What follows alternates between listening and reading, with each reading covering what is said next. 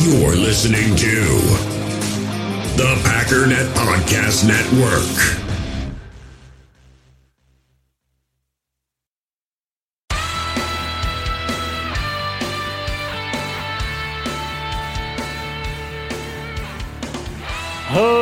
Ladies and gentlemen, welcome once again to the Packernet Podcast. I am your host and resident panelist, as always, Ryan Schlipp.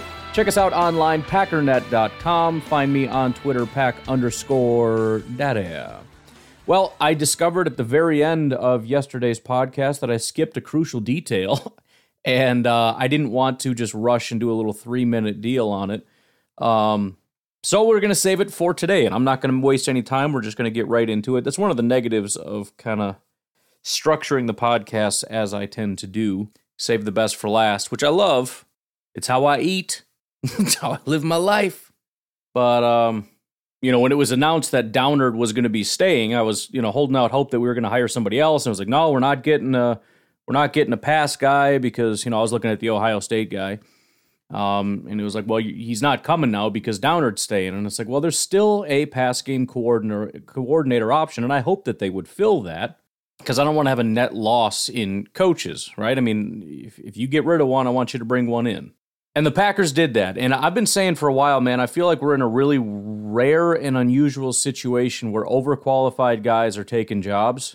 And obviously, the drawback is that these are guys that are probably not going to stay unless they just there is no second path. Um, th- th- this is as good as they're going to be. But you know, they're all young and hungry, and they're trying to go to that next step. The benefit is this is the kind of crew that can come in and build a legacy, can build a culture, can change things. And then you get in a situation where you're like the 49ers. And yeah, your DC goes off to be a DC of the Jets, right? You, you've got uh, Hafley as the new Saleh, and he goes off and gets hired as a head coach. And you know, we we grab a guy and promote him to our DC. Maybe it's uh, Rebrovich or something. I don't know. But a bunch of other guys get hired away. But you know what? As long as you can build a foundation this year of this is the culture, this is how we act, this is how, and this is what we're looking for in coaches. So it's a culture from top to bottom. It's a culture from the DC all the way down, straight down into the players and into the locker room. If you can build that and you can establish that and you have an understanding of the types of coaches that we need here, um, we're going to be okay. But we we have, in my opinion, done that again. So we have a a head coach that came over to be a DC. We have a defensive coordinator who is assist who is an assistant defensive line coach. And then we have Campanile, which I mean, he's just been a linebackers coach, but you've got a guy that was in line to be a defensive coordinator. That's what he's been fighting for. And Miami didn't give him that opportunity. So he's going to come over here and, and put in one more year and then try to see if he can go be a DC somewhere, which maybe he will, maybe he won't. I don't know. But you, I mean, when you've got a guy that's ready to make that, I mean, it's kind of like a Joe Barry. Maybe he's not a good DC, or maybe he is. I don't know. But it's one of those things where he's clearly above this position and in line for that next step. And um, again, I don't understand why he chose the Green Bay Packers but I'm excited about it. Well, we got another one, and this is going to be one of the bigger um, examples of this of anybody, and that is the Los Angeles Chargers defensive coordinator is going to be the pass game coordinator for the Green Bay Packers. Now, this is again, it's it's sort of like a Campanile or some of these other guys where, you know, he's really, really good at his job. He's a DB coach for the LA Chargers. He's really well liked. He does a really good job, so much so that he got a defensive coordinator job. In fact, this isn't the first time. He was a defensive coordinator for Tennessee in 2019 and 2020. So he's been doing this little dance for a while, right? So he was the DB coach for Oakland in 2018. So he went from Alabama to Oakland after one year at Oakland. He had such a reputation, they made him a DC for two years. He was the defensive coordinator and defensive backs coach. Didn't quite pan out, so LA picked him up to be the DB coach. He did that for two years, and then when a vacancy came around, they're like, he's got to be the the the DC. He was the defensive coordinator for a year. The team sucked. Giant overhaul, and so we get him again. So is he is he a good defensive coordinator? It kind of doesn't sound like it. You know, may, you know, we could do the whole Joe, Joe Barry thing where it's like, well, they didn't have any players and da da da. Okay, fine. I don't know, but every time he's been in the NFL as a DB coach, they've tried to make him a defensive coordinator. So let's take a minute and get to know Mr. Derrick Ansley, shall we? And by the way, I don't know if I said Titans. I didn't mean Titans. It was Tennessee, as in the college. Just kind of threw me because it was sandwiched between the Raiders and the Chargers. But I want to look at this article here. This is from uh, KnoxNews.com. It's a Knoxville um, paper, but it talks about him becoming uh, the it's his rise from D3 assistant to Tennessee's first black defensive coordinator. The majority of this is going through st- statistics on race and whatnot, which has nothing to do with what we're interested in. But if you scroll down a lot, you get to how Derrick Ansley's career took off. So I want to read through this a little bit. Says Ansley proved himself a gifted athlete during his playing career at Troy from 2000 to 2004, but that's not why he ranks second in program history with 19 career interceptions. Quote, he was smart, he's savvy, whatever the good word is you want to use for him, said Larry Blakeney, uh, who was Ansley's head coach at Troy, because he was always in the right place and he always made the right move at the right time. Then it goes on to talk about Turk, and just for reference, Turk is um, Turk refers to Mike Turk. He was an assistant at Troy and then went on to be the head coach at Huntingdon. And so when he went to Huntingdon, he brought Ansley along with him. So if they're talking about Turk, that's who they're talking about. But it says Turk describes Ansley's coaching ascent in similar fashion. Ansley put himself in the right place at the right time, created opportunities, and took advantage of them. A little bit further down, it says Ansley showed a sharp mind for the game and also became Troy's expert recruiter, as Turk put it, adding recruiting coordinator to his coaching duties. He was as good as I'd ever been around as far as being able to connect with the kids and form relationships with them and convince them that they were going to try to take care of them, Turk said. Turk said, knew it was just a matter of time before somebody came calling. That somebody was Alabama. June is a slow month for Huntingdon, but it's camp season at Division 1 universities. Ansley worked camps at Alabama and that helped put him on the Crimson Tide's radar. So again, what they talked about earlier is he's a guy that takes advantage of opportunities. So there's a slow month. What does he do? He goes and works a camp at Alabama so that he can show off what he can do. And Alabama's like, hey, what's up with this dude? And they go calling for him. Alabama offered Ansley an off the field position after his fourth season on Turk's staff. Ansley turned it down. A year later, Alabama offered Ansley an on field graduate assistant position he accepted. They thought enough of him that he turned them down the first time and they called him back. I think that speaks volumes, Turk said. Two seasons as the Alabama graduate assistant put Ansley on the fast track. He went on to coach defensive backs at Tennessee, Kentucky, and Alabama before a year stint in that role with the Oakland Raiders. Ansley returned to the college ranks this season for the chance to become a defensive coordinator. It says he'll make history in the process, not that he's focused on that. Quote, I think that in the near future you're going to see more African Americans in leadership positions. But at the end of the day, people have to hire the best person for the job, regardless of skin color. I like this Ansley fella. Then Knox News also wrote an article, Five Things You Need to Know About Derrick Ansley. The first thing is he's an Alabama native. I've got a video clip that Clayton shared that I want to play for you. It's kind of long, so I don't want to do all of it, but it's funny because you can tell he's from the South. You listen to him talking, and I'm I, he gets me fired up, man. All these coaches do. I mean, they, and I know that's not the be all end all, but I do think it matters. I think being able to motivate, being able to connect, and I think he does that on a really high level. In fact, the comment that I made is I really wanted Orr after I saw a video of Orr interacting with his linebackers. I think Ansley is on that level, if not more so. But right away, you hear him talking. It's like this guy's from the South, man. It's like I want to go hang out. If I could hang out with any coach, I think I'd want to hang out with Ansley, and we just barbecue because I know this guy can cook. The other notes that they put in here he was a good player, he's a seasoned college coach, he can recruit, and he coached with Jim Chaney. Not super interesting to us, but, you know, to them it is. But here is another video. This isn't in super good order, but this is when he got the job at uh, the University of Kentucky. And here he is just kind of describing and talking about himself. My name's Derrick Ansley. Um, played high school football at Tallassee High School, born and raised in Tallassee, Alabama. I went to Troy, um, in Troy, Alabama, played football there played defensive back there. Um, kind of fell into coaching.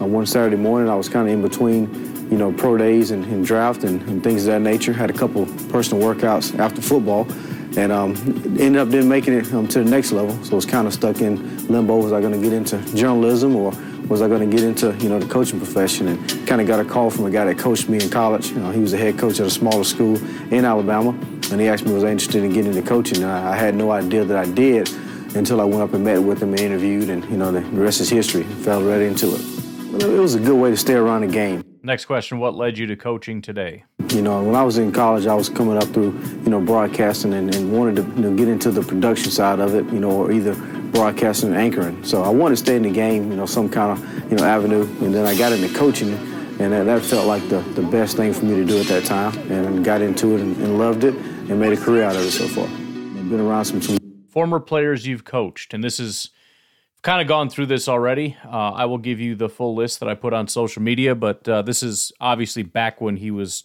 just at Kentucky, so he's going to add to this resume. Good defensive backs in my short time.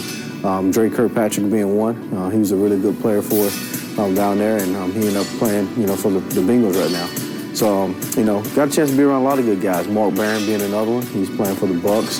Um, DeQuan Menzie, uh, he's playing for the Chiefs right now, um, defensive back, um, and, and, another guy that I coached for two years down there, um, Dee Milner. Um, Dee Milner's about to be drafted pretty high. Um, have a chance to work with him for two years, so been blessed to be around a lot of good players. One, first you got to be. What are you looking for in a defensive back? This is something to pay attention to. To, you know, play man to man. You know, tape. I think things you got to look for is, is, loose hips. You know, can guys change direction? Um, can guys use their hand hands at the line of scrimmage? Are guys willing to come up and stick their face in there and tackle? Um, you know, can they tackle one-on-one in space? You know, can they drop their weight? You know, change direction, good lateral um, agility. Then can they play the ball in the deep part of the field? You know, when, it, when you throw that nine ball out there on you, you know, how do you react? You know, do you panic? Or do you go up and make a play with it and judge the ball and, and either knock it down or make an interception? So, you know, those are the three criteria that we really look for. You know, being able to play man-to-man, you know, being a good open field tackler, and being able to play the ball in the deep part of the field. Well, what are you looking for? Eh, what are you looking for in a recruit? We don't need to care about that. So the next questions are all college related, so we can skip those. But so after Tennessee, you've got an article here. This is from uh, SB Nation. It's a Kentucky, excuse me, not Tennessee. After Kentucky, he ended up going to Alabama. Article starts off by saying uh, Kentucky made a strong push to keep Derrick Ansley this offseason, but it's all for naught. Ansley will leave UK to join Nick Saban and the Alabama Crimson Tide, according to a report from the AlabamaRivals.com affiliate. This will be a big loss as Ansley will be one of UK's best recruiters. He's been key in the recruitment of Jordan Griffin, Devontae Robinson, Jaquez Cross, and Marcus Walker, among others. Ansley, who served as a secondary coach since originally joining Mark Stoops' staff in 2013, was promoted to serve as the Cats' co defensive coordinator after uh, catching the cornerbacks from 2013 to 14. Ansley guided the entire Wildcat secondary during the 2015 season. UK's secondary has improved every year with the help of Ansley, going from 64th nationally in pass defense in 2013 to 44th in 2014 to 32nd this season.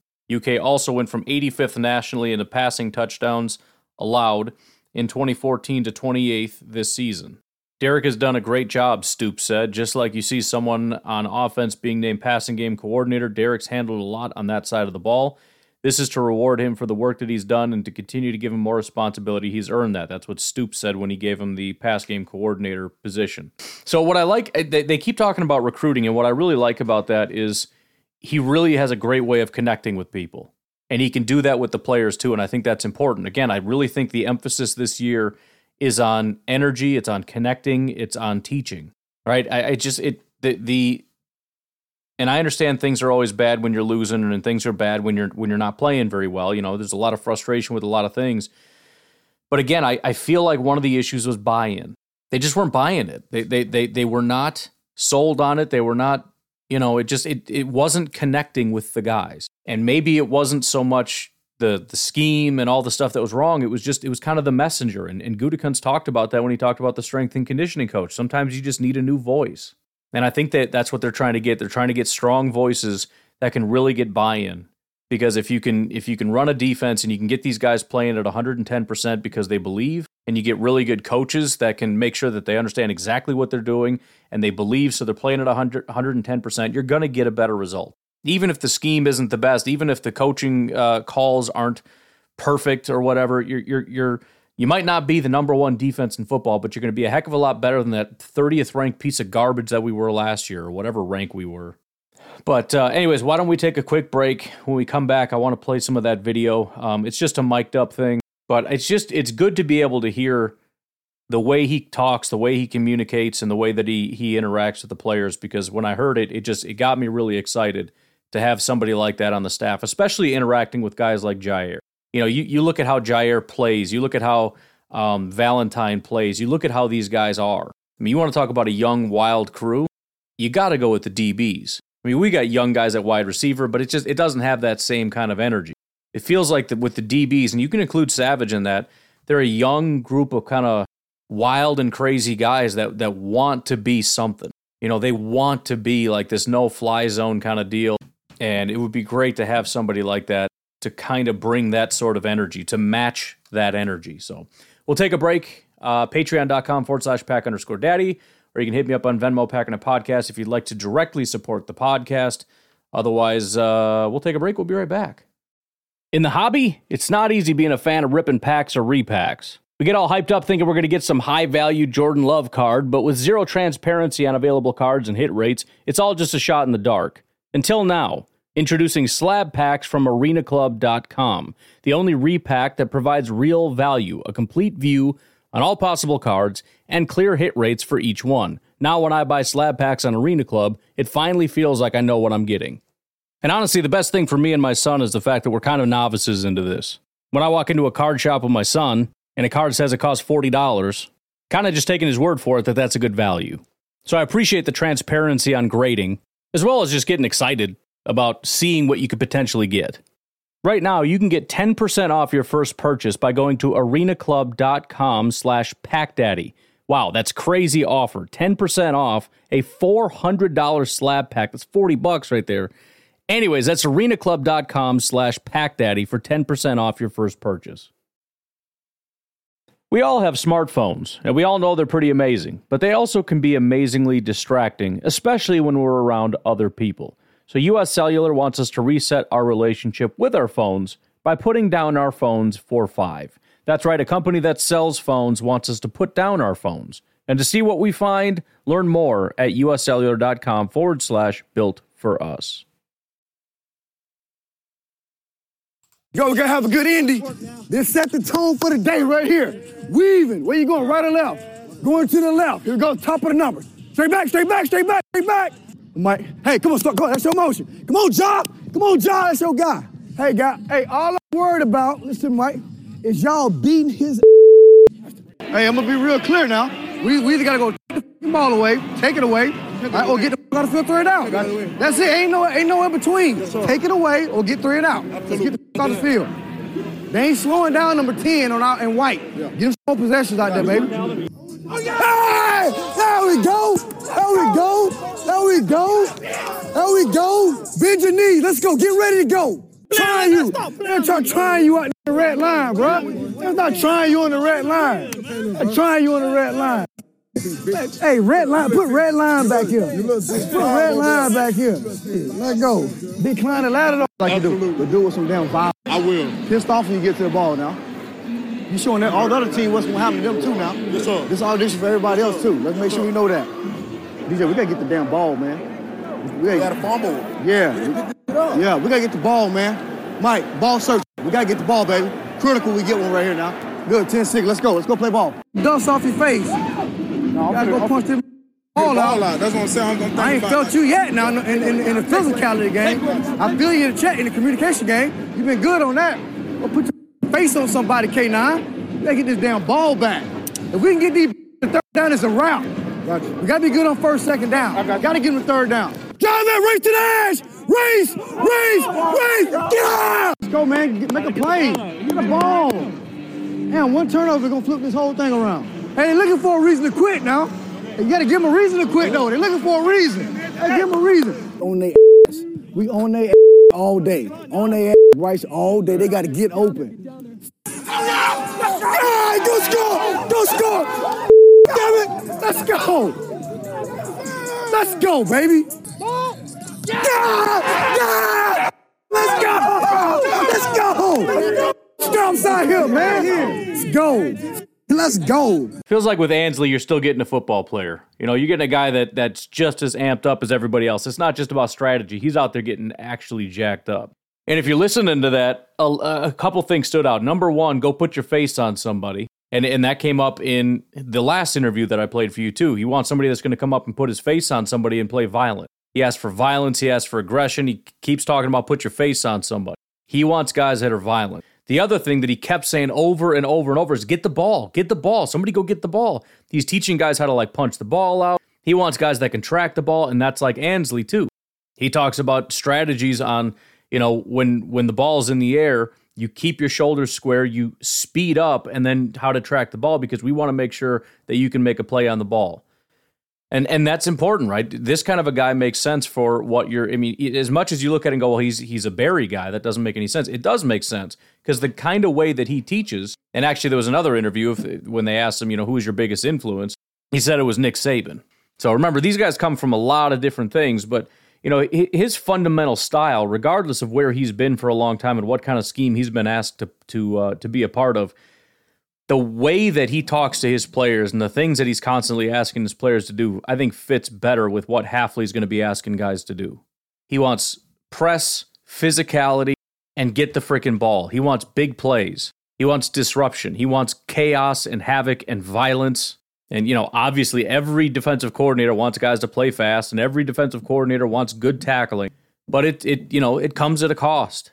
And I don't think guys like Joe Barry want to pay that price that level of aggression. So I think things like that take a hit. It's it's you know be cautious, take it easy, but also be fast and violent. Like well, that doesn't work really. So it sounds like we got the right man for the job. Sounds like we've got a guy that's going to ask our DBs to do what our DBs want to do. It'll just be a question of execution now, right? You you got your wish.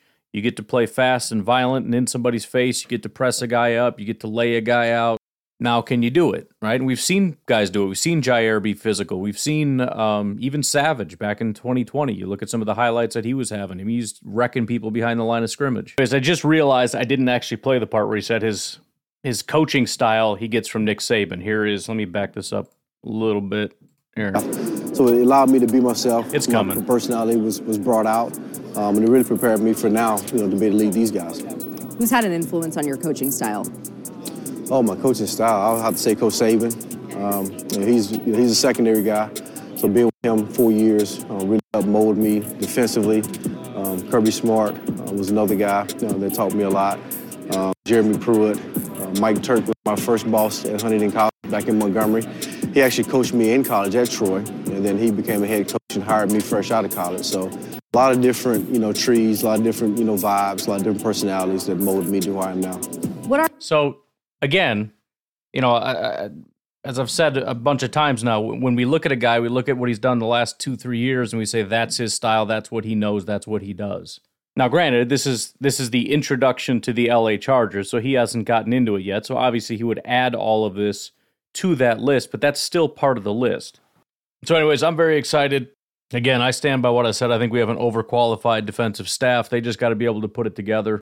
If they can't, then we get to keep our overqualified staff if they do, we might end up losing them. But again, I, I have faith that once you establish what you have, you can keep it going. And we've seen many, many examples of that. But you have to build a foundation for these players to understand. And then you have to find people that can replicate what the guy that left was able to do. But I asked uh, our resident draft guy, Jake Shavink, what he thought in terms of, um, you know, when Ansley talked about the kinds of DBs that he wants, who does that sound like? And he said Nate Wiggins is a two out of three. Kool Aid McKinstry and Cooper DeJean are 2.5 out of three. And Terrion Arnold and Quinyon Mitchell are three out of three. So I stand by what I said. I think Quinyon Mitchell is going to be out of range, but that's my dude. I know uh, Jake has been on the Terrion Arnold train for a long time. I have not taken a single look at him. I haven't gotten that far in the cornerbacks yet. It's not going to be that big of a deal, anyways, because I think he's going to be well out of range. But man, I hope Quinyon Mitchell stops going up the board because right now he's sitting at 19 and it just feels like he's it just feels like he's the right guy. Unfortunately, he listed the top 5 guys in the draft and all 5 of them as of this point are a little bit out of range. So, we'll see, we'll see if they end up going too early. There's lots of lots of other candidates that would be great to have on the team. But why don't we take our final break? I want to just bring up a couple little random notes and then I want to get to the other tidbit that uh, I wanted to discuss yesterday and that is a little bit of analytics in football. We'll take a break. We'll be right back. So, a couple little fun facts today. Apparently, Chad Ochocinco has accepted a job with the Raiders, presumably something to do with wide receivers. Meanwhile, uh, former head coach Nick Saban is going to join ESPN's College Game Day as an analyst, so that'll be pretty good for them, obviously. Not that I'll be watching, but congratulations. And then this from uh, Arjun Media. Speaking of statistics in football, these guys post lots of different graphs and charts and whatnot, looking at different things. But he has quarterback EPA per dropback under pressure versus not under pressure. So EPA per play when not under pressure, Brock Purdy is the highest.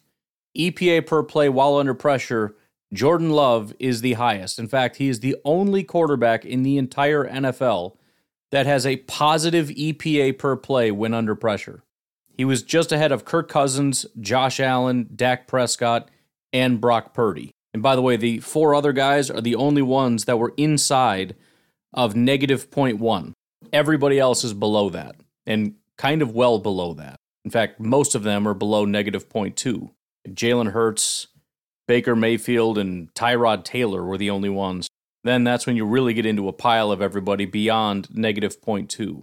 But uh, that leads me to this. I, I got this uh, little book here, and the name of the book is Football is a Numbers Game Pro Football Focus and How a Data Driven Approach Shook Up the Sport. I find it interesting because I saw somebody post um, on Twitter about Kwesi Adofo-Mensah, the um, GM for the Minnesota Vikings, and how he uses PFF. It's actually somewhat interesting because it it really kind of dives into the conflict between the stats people and the film people. And, you know, the obvious solution here is that they should be working in concert with one another.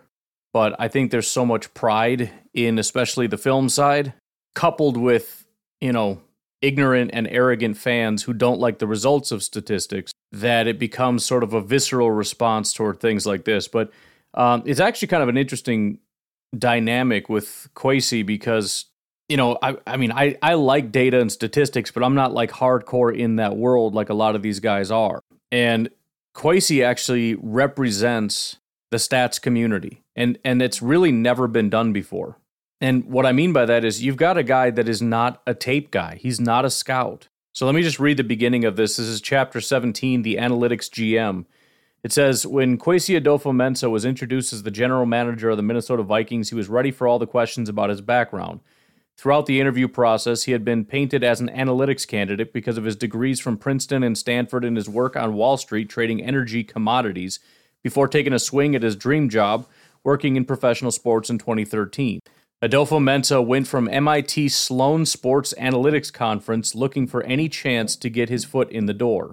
There he was introduced to the San Francisco 49ers Director of Football Administration and Analytics, Brian Hampton, and was eventually hired by the 49ers as a researcher. Over a period of six years, Adofo-Mensah climbed the ladder to uh, Director of Football Research and Development and caught the eye of the Cleveland Browns. So he's never been a scout. He never, you know, got in his car and drove from from field to field and scouted players and did all that kind of stuff. He is strictly on the analytics crew and he worked his way all the way up to a GM position. And although I knew he was like an analytics guy, I never thought about it in in the terms of he is a GM that doesn't scout. So this is the interesting part. And yes, this is me just going to bat for PFF again. But it, it really is an attempt to bridge the gap in understanding the importance of these kinds of things. And and again, like I've said before, the best thing you can do is understand it rightly you know, watching the tape is great, but it does have limitations, and pretending it doesn't is nonsense. And that's the same with statistics. But statistics at the same time, whatever statistic you're looking at is 100,000% accurate. It, it is perfectly accurate. But what is it telling you is the question. What specific answer to a specific question is it giving you? And treating it like it's this, this you know, catch all, like EPA per play. What is that? Well, it just means how good you are. And it just ranks, you know, how perfect you are. Well, no, it's not. It's, it, it, it may have a relatively high correlation with the quality of the player, but it has strengths and weaknesses like everything else. But, anyways, I want to read this.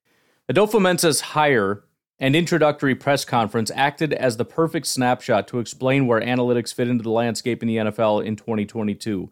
The lack of consternation surrounding his hire in mainstream NFL media signified how far football has come in the previous decade when it comes to the acceptance of analytics. But there is still a strong urge to hold on to the idea that the football guys know best. The Vikings have only a few employees dedicated to analytics and data, while some baseball teams have dozens. Data is winning, but it ultimately hasn't completely won over the NFL yet. When Adofo-Mensah was climbing the ladder, he knew that he had to find ways to use data to connect to the football guys. He turned to PFF. So that was one of his goals is like, okay, so I'm I'm a data guy, you're a film guy. How do we how do we communicate? And so he uses PFF to sort of build out models to understand players so that he can relate to them in a way that makes sense. He goes on to say, this is a quote, the one superpower that I do have is that I'm one of the most curious people you'll ever meet. So if you give me information, I can go use numbers because numbers is my love language. That's how I teach myself things. Adofo-Mensah said over the phone, using PFF to teach myself things that frankly I didn't know. I knew a fan level, but I had to sit in a room with Vic Fangio and Ed Donatell and Kyle Shanahan and Mike Shanahan and John Lynch and try to understand and keep up with them. How I did that was I'd take ideas that they would teach and I'd go to the numbers and communicate that way. In doing that, I'd find something that maybe they didn't know or communicate it uh, to them and show them how it works in my language. That's how I built a relationship with those guys. That's ultimately PFF. And that's true. And I think that's why people like me like PFF. Because that's that's my that's how my mind works. The film thing, not as much. It's too I, I, I guess sort of arbitrary. It, it, I, I don't have defined lines. You know, you look at somebody do something and you know every single step they take every action every turn of the show every, every, there's so many variables that are taking place in a single play how do you quantify that and PFF is an attempt to quantify what's happening on the field in a way that makes sense. Is it perfect? No, but neither is the film because your ability to analyze every single step and motion that they take, as well as everything going on in their head, is a, is a fool's errand. It can't be done. So I like SIS and PFF and these kinds of things because it can take, I can answer questions through statistics. And then one of the common refrains is, okay, but he's using stats, he's not using grades. Well, that's not really true. A little bit further on, it says While many around the NFL were hesitant about using outsiders' grades for players, the new Vikings GM dug deep into PFF's grading data and looked for numbers that correlate higher with success. And by the way, this is exactly what I do. And he's doing this for, for scouting for college players. This is exactly how I've built out my model. You use PFF grades and statistics and then you run correlations to find out which ones have higher correlations with successful players and non successful players. And then you use that data to read backwards or forwards into the future. But then it, it goes on to talk even further about the grading, because remember, the grading is a plus minus model. He says, It always fascinates me that people look down on the plus minus model, but I'd go into our coaches' offices and they have books full of pluses and minuses, Adofo-Mensah said. Well, it seems like they're doing the same thing our coaches are doing. They don't exactly know what the person is designed to do, but that's okay as long as the bias is true for everybody they do. As long as they don't know one team better than another, the randomness and error is going to come out in the wash. And that's exactly true. Listen, again, as I've said, if I had access to the Packers' grades, I'd use them, but I don't. The next best thing is the PFF grades, who grade the exact same way teams grade. And so there, there are minor things that they don't exactly know in terms of responsibilities, but that is minor, it's not major, and it's equal across all 32 teams. And that's the other benefit of PFF. I get 32 teams. The Packers aren't grading every single player for the Minnesota Vikings or for the Tennessee Titans. They don't freaking know. They have no idea what their grades are. And even if they tried, they couldn't do it because they don't know the assignments. So the anti PFF and anti statistics crowd are just absolutely wrong and the fact of the matter is, all this stuff is is day. Even the grades, it's it's not really debatable stuff. If you want to argue whether or not you care, that's fine. But if I look at yards after the catch, it's yards after the catch. That's what it is. And if you don't like where your guy ranks and you want to pretend that it's stupid, I mean, I guess you can do that. But it, it's it's a thing, and it does tell you a thing. It does speak to the player's ability, whether you like it or not. Yards per route run matters. Now, are there other variables that come in? Of course there are. Just like there are other variables when you watch the tape. If I watch Davante Adams going up against a high school kid, and then I watch Davante Adams going up against the top corner in football, Davante's going to look a lot better against the high school kid. If I watch Davante Adams with a, a, a, quarterback that throws pinpoint passes exactly where they're supposed to be, as opposed to maybe throwing with bad timing and bad accuracy, Davante's probably not going to look as good. If it's on a slippery field, if it's raining, field conditions, wind conditions, whether he's being asked to do things that he's familiar with or not. Are you putting those factors in when you watch? Probably not. I know PFF to some degree does, although we don't want to talk about that. Anyways, it goes on to say we undertook a lot of validation exercises to see where we thought it was strong, where it could get better, and in the beginning, we used what we thought we could, uh, we could use, and it got better as we grew with them. So PFF is improving as they work with teams. That's interesting. And then the final thing here it says, I do more with PFF grades than most people do, he added. So this idea that, you know, well, NFL teams don't use PFF, that's not true. All 32 teams use PFF. It's just a matter of to what degree. And the idea that they use the stats but not the grades, well, that might be true for some, but it's definitely not true for all. And the fact that NFL players hate PFF grades because they don't like the grades that they get sometimes, they don't like that people post all over social media about their grades and all that kind of crap, it means nothing to me. Of course, they don't like the grades when it's negative. I don't care. I don't care. That, that, that means nothing to me. What I care about is the process that PFF undertakes. Do I like the process? Does it make sense? Do I think it's a valuable process? If the answer is yes, then I'm going to pay attention to it. I've looked at it. I've seen what they go through. Know, chapter three of the book is called "The New York Giants Come Calling." This is the, the he just started in 2005. By 2009, the Giants found the website, called them, and started asking how they could work with them. So you know, I, I understand people get pissy because, especially, and here's the thing: if you're a Packers fan, you don't need to get pissy. You know why? Because most of the news is good for you. It's teams that have players that suck, like the Chicago Bears, that hate it. They want to pretend they have good players. They want to pretend Justin Fields is good. And then when people throw grades in their face, they they, they want to sound smart. But, oh, you actually believe that? You actually, actually believe it? That shows how stupid you are. You're actually. I'm sorry, that, that that's not an impressive or persuasive argument. Oh, then you're stupid if you believe that. Okay, great. What what what are you talking about? Well, even players know it's not real. Yeah, players don't like the grades. I understand that. That's not persuasive either. They're not exactly impartial in this. There was even I wish I could find it. There was a player recently who lost his mind. Oh, it was it was actually in response to this. Let me see if I can find it actually. I can't find it, but a, a player found that and lost his mind. He quote tweeted it. I like when you used to be able to see who quote tweeted stuff and like stuff. You can't really see it anymore. But he he got all pissed off. This is horrible. This is the worst thing. And then people started talking to him. And then below that, he ended up apologizing and saying that you know it's just it's very hated among players. And he's a former player, and everybody's really like anti PFF. It's like a cultural thing if you're a football player to really hate PFF. So again, not an impartial group of people that are actually informing me on the value of PFF. So, anyways, that's all I had. Um, wanted to hype up our new coach, give you a, a little bit of that. Um, there is one other thing for tomorrow that does pertain to analytics, but it's a little bit more practical in terms of maybe what we need to be looking for specifically in somebody like a wide receiver, tight end, etc. But we'll save that for tomorrow. You guys have a good rest of your day. I will talk to you tonight, tomorrow, whatever. Have a good one. Goodbye.